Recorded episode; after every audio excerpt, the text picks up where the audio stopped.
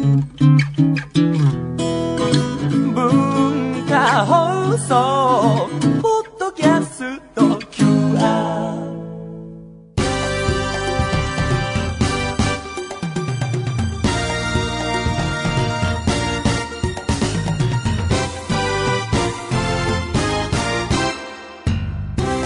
皆さんこんばんは。内山聖輝のワンクール。パーソナリティの内山聖輝です。えー、今日が3月29日。来週の、えー今頃が、えーアメリカの僕はボストンに行っていまして、えーアニメボストンっていう、えーイベントがあってそれであの前と前回の台湾の時と同じようにガンダムユニコーンという作品であの呼んでいただいて、えーその作品の監督の古橋さんという人と一緒にというか出演者としては一緒に、えーボストンの方に行っていてですね来週の今頃えーアメリカは、え5年前にシカゴに行ったのでお仕事でそれ以来2度目で海外旅行は3度目みたいな感じなんですけどもまたね地球の歩き方っていう本をね読んでますよ。ボストンっていうのを買ってね読んでいるんですけどもだから全然わかんないですね。マサチューセッツ州にあると。ボストンで言うとボストン社会事件っていうのがあったらしいよっていうのをね 地球の歩き方で学びましたよ、えー思い出したというかね。シカゴに行った時はね初めての海外だったっていうのもあるんですけどずっと時差ボケっていうかもう夜ご飯食べてる時とかもほぼ半寝でいたっていうかね。またシカゴ名物だって連れて行ってもらったんですけどシカゴ名物がすごい分厚いピザでね。すごいチーズがぎっしり詰まったピザでね。うん。半値でそのピザを食べていた思い出っていうのが僕のシカゴの思い出なんですけども。あとアバクロに連れてってもらったっていう。当時日本に上陸したてぐらいのね上陸したてなら日本で行けばいいじゃないかっていう話なんだけど今思い出せば。未上陸のやつ行けよって思うんですけども。アバクロに危機として連れてってもらってあ日本に来たばっかりのやつだとか言って。みんなでなんか買ったみたいな思い出がありますけどもね。ボストン来週に行っているの行くのであのー今絶賛準備中というか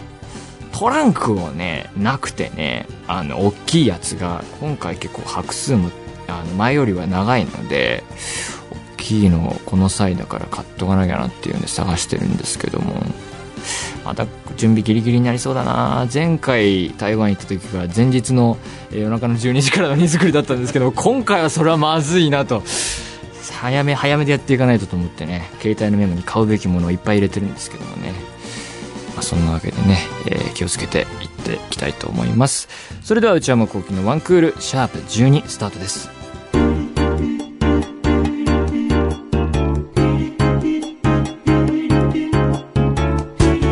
内山聖輝のワンクールそれではお便りを紹介したいと思いますラジオネームチャイさん奈良県21歳女性内山さんこんにちは。以前ラジオで言っていた内山さんが尾川千秋さんにお勧めした時計仕掛けのオレンジっていう映画ですね、をレンタルしてみました。家族とでは見ない方がいいと言っていたので私はちゃんと一人で見ました。過激な内容でしたが、とても面白かったです。主人公が下道なのになぜか憎めない癖になるキャラクターでした。あなるほど。私はよく友達とホラー映画鑑賞会を開いてみるのですが、映画好きの内山さんはホラー映画も見られるのですか？ということなんですが、ホラー映画は、あの、ホラー映画好きみたいなこともないんですけども、好きなのはいくつかあって、永遠の子供たちっていう映画があるんですけど、ギレルモ・デルトロ監督が、えープロデューサーに回った作品かな？が、えー結構好きで、その映画はなんかこう、僕自身幽霊とかを信じないんですけども、幽霊的なものに怖がらされたというか、それが結構びっくりだったという意味で、永遠の子供たちはね、あの、映画館で見た時のことすごいよく覚えてますね。まあ、その系列で言うと、ホラーっていうとちょっと違うかもしれないけど、パンズラビリンスっていうデルトロ監督の映画は傑作だと思いますね。本当に素晴らしい映画ですね。で、ホラー映画でハードな描写結構痛い描写というか、僕結構そういうシーンは半目ぐらいで見るんですけれども、そういうのも大丈夫だよっていう人は、ホステルっていう映画があって、それのワン、ツーが、えー、結構ハードな作品ではあるけども、面白いですね。まあ、そんな感じですかね。続きまして、えー、ラジオネーム、レイさん、徳島県。内山さん、こんばんは。私はもうすぐ高1になるものですが、小6の頃から内山さんの大ファンで、毎回楽しく聞かせていただいております。私は内山さんの笑い声が好きなのですが、内山さんは笑い声について誰かに指摘されたことはありますか？もしあるならば教えてください。ちなみに私はいつも父に頭の上に文字で、はっはっはって出てると言われます。かっこ笑い。はっはっはっか。笑い声はね、あの、この間、声優の、あの、細谷義正さんと、あの、デスパレードっていう、えー、作品で共演してたんですけど、彼が、吉正くんが、あのシーンの内山さんの笑い方が、すごい好きなんですよって言われました。なんか吉正くんはね、要所要所で褒めてくれるんですけど、なんかちょっと恥ずかしいんですよね、いつも。あの、まあ、笑い声もそうなんですけど、仕草が可愛いみたいなことって結構あると思うんですけども、前紹介した福光茂之さんの漫画があると思うんですけど、あの漫画の作者である福光さんの絵柄、キャラクターのにやりっとした感じとかね、すごい好きでね、悪巧みのにやりも好きだし、なんかこう飲み会で福光さんがはっはっはってこう笑ってる顔の感じとかもね、結構好きなんですよね。こう、絵柄の力というかね、あの笑いは僕は好きですね。えー、続きまして、ラジオネーム、ウーロン茶さん。うちこんばんは。私は今、高校2年生で、ファーストフードでアルバイトをしているのですが、今年で3年目になるので仕事にもすっかり慣れてきました。そんなある日、〇〇は仕事にも安定感があるし、評価もされているのに、向上心がない、と言われてしまいました。〇〇っていうのはだからウーロン茶さんのことですね。確かに私は学校のテストでも点がそれなりに取れていればいいやと思ってしまうタイプで、その言葉がとても引っかかり、向上心とはどうやってつければよいものかと日々悩んでいます。ウッチーはどんどん高みを目指すタイプですか？それとも現状維持を保つタイプでしょうか？わ難しい質問ですね。っていうか、真面目だよね。こういう考え方をするっていうのがまずね、すごいことだと思います。ただ、どうなんでしょうね、これは。例えば、まあ学校のテストって例に出してるけど、勉強で言うと、僕の経験則というか、あの、現役学生、えー生徒だった頃に思ってたこととしては、身も蓋もない話で、できる人はできるし、できない人はできないみたいな、なんか学校の勉強とか、あの、向き不向きはある気がして、僕は、あの、なんか学校のテストとか、それなりにできたタイプではあるかもしれないんですが、数学とかね、まあできなかったですからね。もう、高校生のある時期以降は、もう先生の言っていることが意味がわからなくて、完全に捨てましたね。だから、僕、指定校推薦で大学とか、まあ、それに限らず、学校の成績で何とかしようみたいなのが視野にあったので、成績は取らなきゃと思ってたんですけど、数学で稼ぐのは無理だと。だから、能力別のクラスがあったので、私の高校は、この段階のレベルいくつに留まっておけば、最低限この成績はもらえるみたいなことがあったわけですよ。だから、ここまでは欲しいから、このクラスには何とかいようみたいな努力をしていた気がする。だから、そこはもうそのぐらいの努力に留めておいて、伸ばすところは伸ばしておけみたいな、得意なところで稼げみたいな感じの戦略はなんとなく練練ってたかな。だから、向き不向きがあるし、それぞれの個性によってやれることやれないことはあると思うので、努力する、できるっていうのはいいんだけども、ここはいけみたいなところで、やれるところで努力するっていうのはいいかなって思いますけどね。まあそれは、少なくとも僕がなんかこう勉強なりなんなりでっていうのはそういうふうに思いますけどね。だから高みを目指すのか現状維持を保つのかわかんないけど、なんていうの嫌な意味で計算高いみたいな、そういうところはあったかもしれませんね。はい、こんな感じですかね。というわけで皆様、えー、何でもいいので送ってください。皆様からのお便りお待ちしています。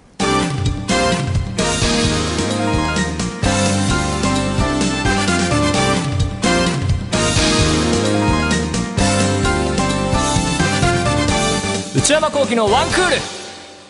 続いてコーナーに参りましょう。まずはこちら。内山のスイッチ。このコーナーでは僕が今ハマっているものやこれまでにハマったものについてお話ししていきます。今日のテーマは、最近良かった映画。映画のタイトルは、シェフ三つ星フードトラック始めましたという映画です。えー、この映画はアメリカ映画で2014年の作品で、えー、監督はジョン・ファブローさん、えー、115分という尺なんですけども、えー、この映画のあらすじは、えー、ロサンゼルスの一流レストランで働くカール・キャスパーという人がいて、これをなんとですね、ジョン・ファブロー監督自身が演じているんですね。えー、この人が主人公ですね、カール・キャスパーさんが、いつも決まったメニュー、ベタなメニューをいつも通りに出してくれっていうオーナーとこう対立してしまうんですね、シェフとオーナーが。で、主人公キャスパーは、えー、ベタなメニューじゃなくて、チャレンジングな新しい料理とか新しい味を、えー、出したいって言ってるんだけども、そういう風に対立していたと。で、そんな中、こう、ネットで有名なグルメ評論家みたいな人が、そのお店に、キャスパーさんのお店にやってくるわけですよ。で、そこで食事をして、えー、だからしょうがないからオーナー通りの、オーナーが言った通りのいつものメニューを出して、えー、もてなしたところ、その評論家がネットに、キャスパーは、昔はエッジの効いたことやってたけど、今はもうなんか高級食材を使った退屈なメニューしか出してないと言って酷評されてしまうと。で、そんな困難があって、オーナーとキャスパーさんの対立はどんどん深まっていって、キャスパーはついにレストランをクビになり、新たな道を探す、みたいなあらすじですかね。そして、えー、一方で、えー、別れた奥さんとの一人息子っていうのがいて、彼ともな、うまくいってないみたいな。だその親子の、えー、関係性がまた良くなるのかなみたいな話もこう一方であるっていう。で、こう、三つ星フードトラック始めましたっていうサブタイトルがついてる通り、フードトラックを始めるっていう。フードトラックって、あの、文化放送の下にありますよね。なんかあの、トラックで移動型の、えー、ご飯屋さんで、昼時とかに、えー、みんな並んで、なんか500円とかで、あの、いろんなメニューを出して、その車の中で調理できるようになっていたりするみたいなのがフードトラックですけど、それを始めるっていう映画ですね。で、えー、この監督のジョン・ファブローという人、主演もしてますが、えー、1966年生まれの48歳のアメリカ人で、えー、何で有名かっていうと、アイアンマンの監督ですね。アイアンマンの、え、1作目、そしてアイアンマン2の、え、監督で、え、どちらもすごい大ヒットして、すごい成功を収めた監督なんですけども、えー、俳優もやるし、脚本家もやるし、監督もやるし、プロデューサーにもあるってすごいマルチな才能を持った人で、もともとアイアンマンみたいな超大作の人ではなくて、インディペンデント系の映画出身の人で、今回も、えー、シェフっていう映画も割とこう予算の少ない、アイアンマンとかって超大作ですから、それに比べるとすごい予算の少ない映画を今回はチャレンジと。アイアンマン3は、あの、これのためにかわからないですけども、この人、アイアンマン3だけこの人が監督じゃないんですよね。ジョン・ファブローは降板してるんですよね、この3、3作目は。で、それを超大作からインディペンデント映画へ行くっていう流れが、このお話の中のカール・キャスパーっていうシェフのストーリーとちょっと重なるんじゃないかなみたいな風に言ってる人もいましたね。まあそんなこんなでですね、この映画のポイントの一つ目が、とにかくご飯がすごい美味しそうなんですよ。これね、僕結構お腹空いてる時に見ちゃったんですけど、まあうまそうでね。だいたいこういう映画でご飯が全然美味しそうじゃなかったら、まあえ、こけますわな。ただ、今回はすごくて、もう冒頭のつかみというか、冒頭がお店でキャスパーが仕込みをするシーンから始まるんですけど、そこが、なんて言うんだろうな。例えば、手のアップだけを映して、えー、キャスパーの顔、手のアップみたいな交互で勝利するんじゃなくて、引きの絵もちゃんとあるから、ちゃんとこの人が料理してるなっていうのがこう伝わってくる。これ絶対、あの、ファブローさん、指導を受けて練習しないと、この絵は撮れないだろうっていう絵で引き込まれるというか、なんかそういう積み重ねを感じるんですよね。で、事実、あの、ニュースとかで読んだんですけども、あの、今回の映画のために専門家を呼んできて、あの、指導で入ってるんですよね。で、その専門家っていうのがロイ・チョイさんっていう人で、この人が料理人で、今、ロサンゼルスでフードトラックがすごい流行ってるんですって。で、ロイ・チョイさんっていう人がその流行りのあの元の一人というか、彼は何をやったかっていうと、タコスと韓国料理を合わせた、えー、なんて言うんですかね、そういう焼肉を野菜やソースと一緒にトルティーヤに包んだ料理を作って、それをフードトラックで売って、こう大ヒットして、どういう経路で大ヒットしたかっていうと、その一員として、こうみんながツイッターでつぶやいて、それがえー、これ、ここで食べられるよみたいな感じでロイ・チョイさんの、えー、フードトラックが大流行したっていうのがニュースにあったんですけど、だからそのロイ・チョイさんを呼んできて、指導を受けて、えー、料理を作っているっていう、なんて言うんだろうな。ある作品を作るときに、その取り組むテーマについてすごいよく調べてあって、えー、人を呼んで学んでいて、それを活かした絵になってるっていうのがね、本当にそれは、あの、お見それしましたというか、まあ、当たり前のことなんだけど、すごい偉いなって思える絵が本当に、最初のシーンからできていて、そこがまずすごいなと思いましたね。そして二つ目が、現代のグルメ事情を描いているところ。あの、さっきもあらすじの中で、あの、ネットで有名なグルメ評論家が、あの、鍵となると言いましたけども、あの、アメリカでもそうなんだなって思ったのが、食べログ的な日本で言うと、そのネットの情報によって、そのレストランの売り上げが、えー、左右されるっていうのが描かれていて、あ、日本でも結構そういうのが話題になってるけども、アメリカでも状況はそういうことなのかみたいな、そういう意味で、そういうネットが行き渡った世界をちゃんと描いてるっていうのが面白かったんですよね。だから、ツイッター表現とかは結構巧みで、あの、キャラクターたちがみんな iPhone を片手に Twitter で四六時中つぶやいてるんですよ、この映画では。だからそういう風にナチュラルに Twitter をみんながアカウント持っててやってるっていう世界が描かれていて、それは結構新しく見えたというか、ただ、そのなんだろうな、映画で、ここで一つ思ったのが、それって要は iPhone とか iPad をみんないじってるんですけども、今までだったら、それが電話とかだったと思うんですね。で、電話だと、こう、みんなが要件を全部が全部ではないけど、口に出してくれると。でも iPhone とか iPad だと無言でいじってることになるわけだから、ストーリー上ですよ、演出上、説明が難しいというか、彼がどういう意思を持って、何、どういうメッセージを発しようとしてるのかっていうのが、そういう今の時代のコミュニケーションっていうのは本当映画で扱いづらいんじゃないかなと思ったんだけども、今回の映画ではなんかそこも結構いろいろ工夫してるというか、なんかわざとらしくない範囲で、あの、今のコミュニケーションっていうのを描けているなというふうに思って、それもすごい新鮮で見てて面白かったっていうのがあって、で、その、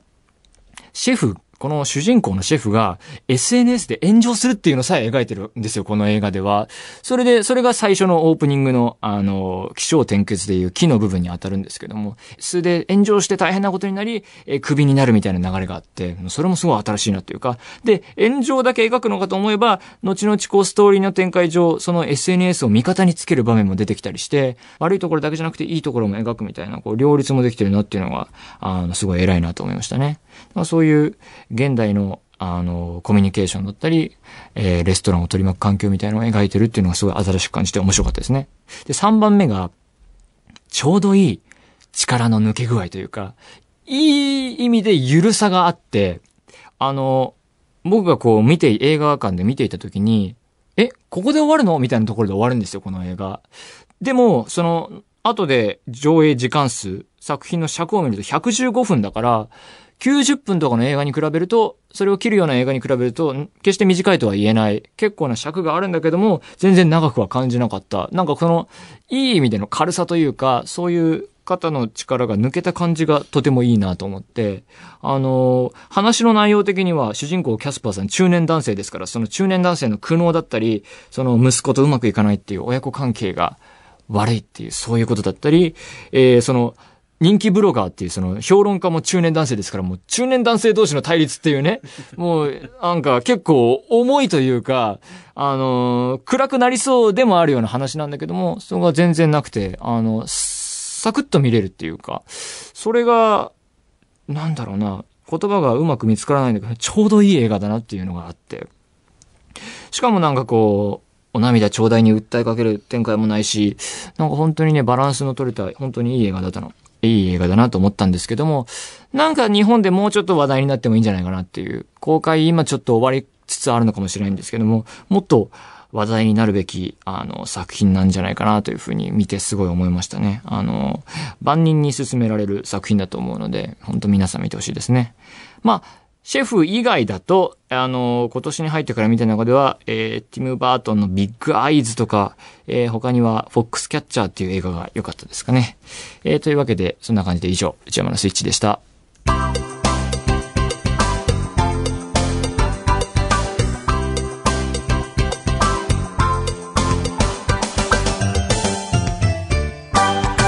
内山幸喜のワンクール。思春期の痛み。これは思春期にありがちな心が痛いエピソードを皆さんから募集して紹介するコーナーです。それでは今週届いたエピソードを紹介していきましょう。東京都ペンネームニモさん。あれは高校3年生の夏、友達と4人で旅行へ行った時のことでした。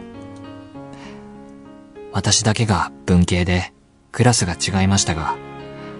友達一人一人とは高一の頃から面識があり、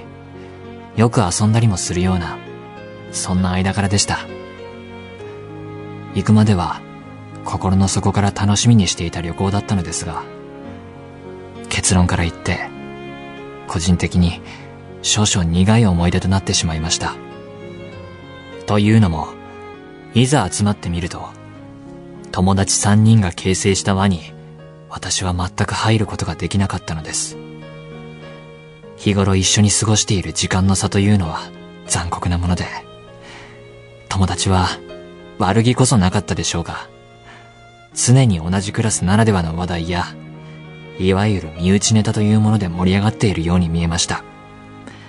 また、ホテルでは一斉に携帯を取り出し、今度はツイッター内で共通のフォロワーさんとおしゃべりを楽しんでいるようでした。おかげで三人とはしばらく距離ができてしまい、よく知らないツイッターというもののことも嫌いになりました。今になって思い返せば、あの頃の私はどうしてあんなに意地を張っていたのかが不思議で、ちょっと恥ずかしいです。知らない話題なりに興味を持って話に乗っていさえすれば、きっと楽しい旅行になったはずなのに、思春期が私を素直にさせてくれなかったのでしょうか。ということなんですが、なんで旅行行ったんですかね、これは。たいけるかなって思ったんですかね、俺。予想がつかなかったのね、その、これはまずいぞ、みたいな。まあでも、身内ネタ、ありますよね。僕も高校の友達と、今会いますけど、まずとっかかりは、身内ネタですよね。そんなもんですよ。まあでもこれね、実は後日談もついていてですね、余談ですが、その後3人、そしてツイッターとはすっかり和解し、今ではとても仲良くやっています。だって。ワンクール公式ツイッターももちろんフォローしていますよですって。よかったですね。旅行で言うとね、僕もね、あの、大学時代に1年弱ぐらいいたね、映画見るサークルっていうのにいたんですよ。まあ楽しくないサークルでね、これがまた。あのーこの、これで、なぜか旅行に行くってなって、もうこの人のことよく言えないわけですよ。なぜ行くっていうね。別にそんなにみんなと仲いいわけでもないのに、なんですかね。何かが欲しかったんでしょうかね。思い出とか。わかんないけど、こう、行ったんだけど、こう、夏にね、海に行ったんですけど、まあ、男性ばかりのね、メンバーでね。僕ちょっと、海に入るのも嫌だったので、こう、浜辺の方で座ってなんかこう、海を眺めるみたいな時間を過ごしてね。全然楽しくない中ね。しかもこう、日焼け止めを塗るのを怠りましてね。若かったですね。帰ってきたらもう大変なことになりましたよ、本当に。歩けないみたいなことを体験するわけですよ。あんなに皮がむけたのはね、初めてですね。こう、自分から向けた皮をこう、ほうきで集められるようなぐらいのレベルというかね。今絶対そんなことやんないだろうなあれはちょっと若かったですね、いろんな意味でこう。しかし全く楽しくなかった。みんなこうね、楽しくないかなって思ったらこれ、行かない方がいいかもしれません。100%これは楽しいぞっていう時だけ行った方がいいかもしれないですね。僕の今のこの人生観というのは大体そういう感じですね。これダメな確率が10%ぐらいあるぞってなったらこう身を引くっていうね。ニモさんそういうのも大事かもしれませんね。というわけで、みんなこういう痛みを経て大人になるんですよ。このコーナーではこのような思春期の痛み、もといお宝エピソードをお待ちしております。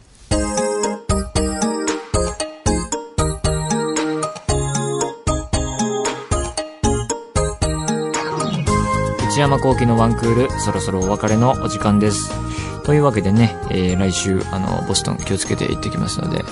えー、ちょっと楽しんでこようかなと思います。えー、番組ではお便り募集しています。メールアドレスは one.joqr.net one.joqr.net one の綴りは o, n, e です。えー、番組公式ツイッターアカウントもあります。えー、アットマーク o, n, e, アンダーバー a, g, q, r です。チェックしてみてください。さらに、えー、ポッドキャストも配信中ですので、そちらもよろしくお願いします。こちらこう、全編聞けるようになってますからね。iPod とかに入れて、えー、通勤中、通学中聞けるようになってますので、ぜひぜひ iTunes でダウンロードして聞いてみてください。ワンクールまであと1回。それではまた来週、さようなら。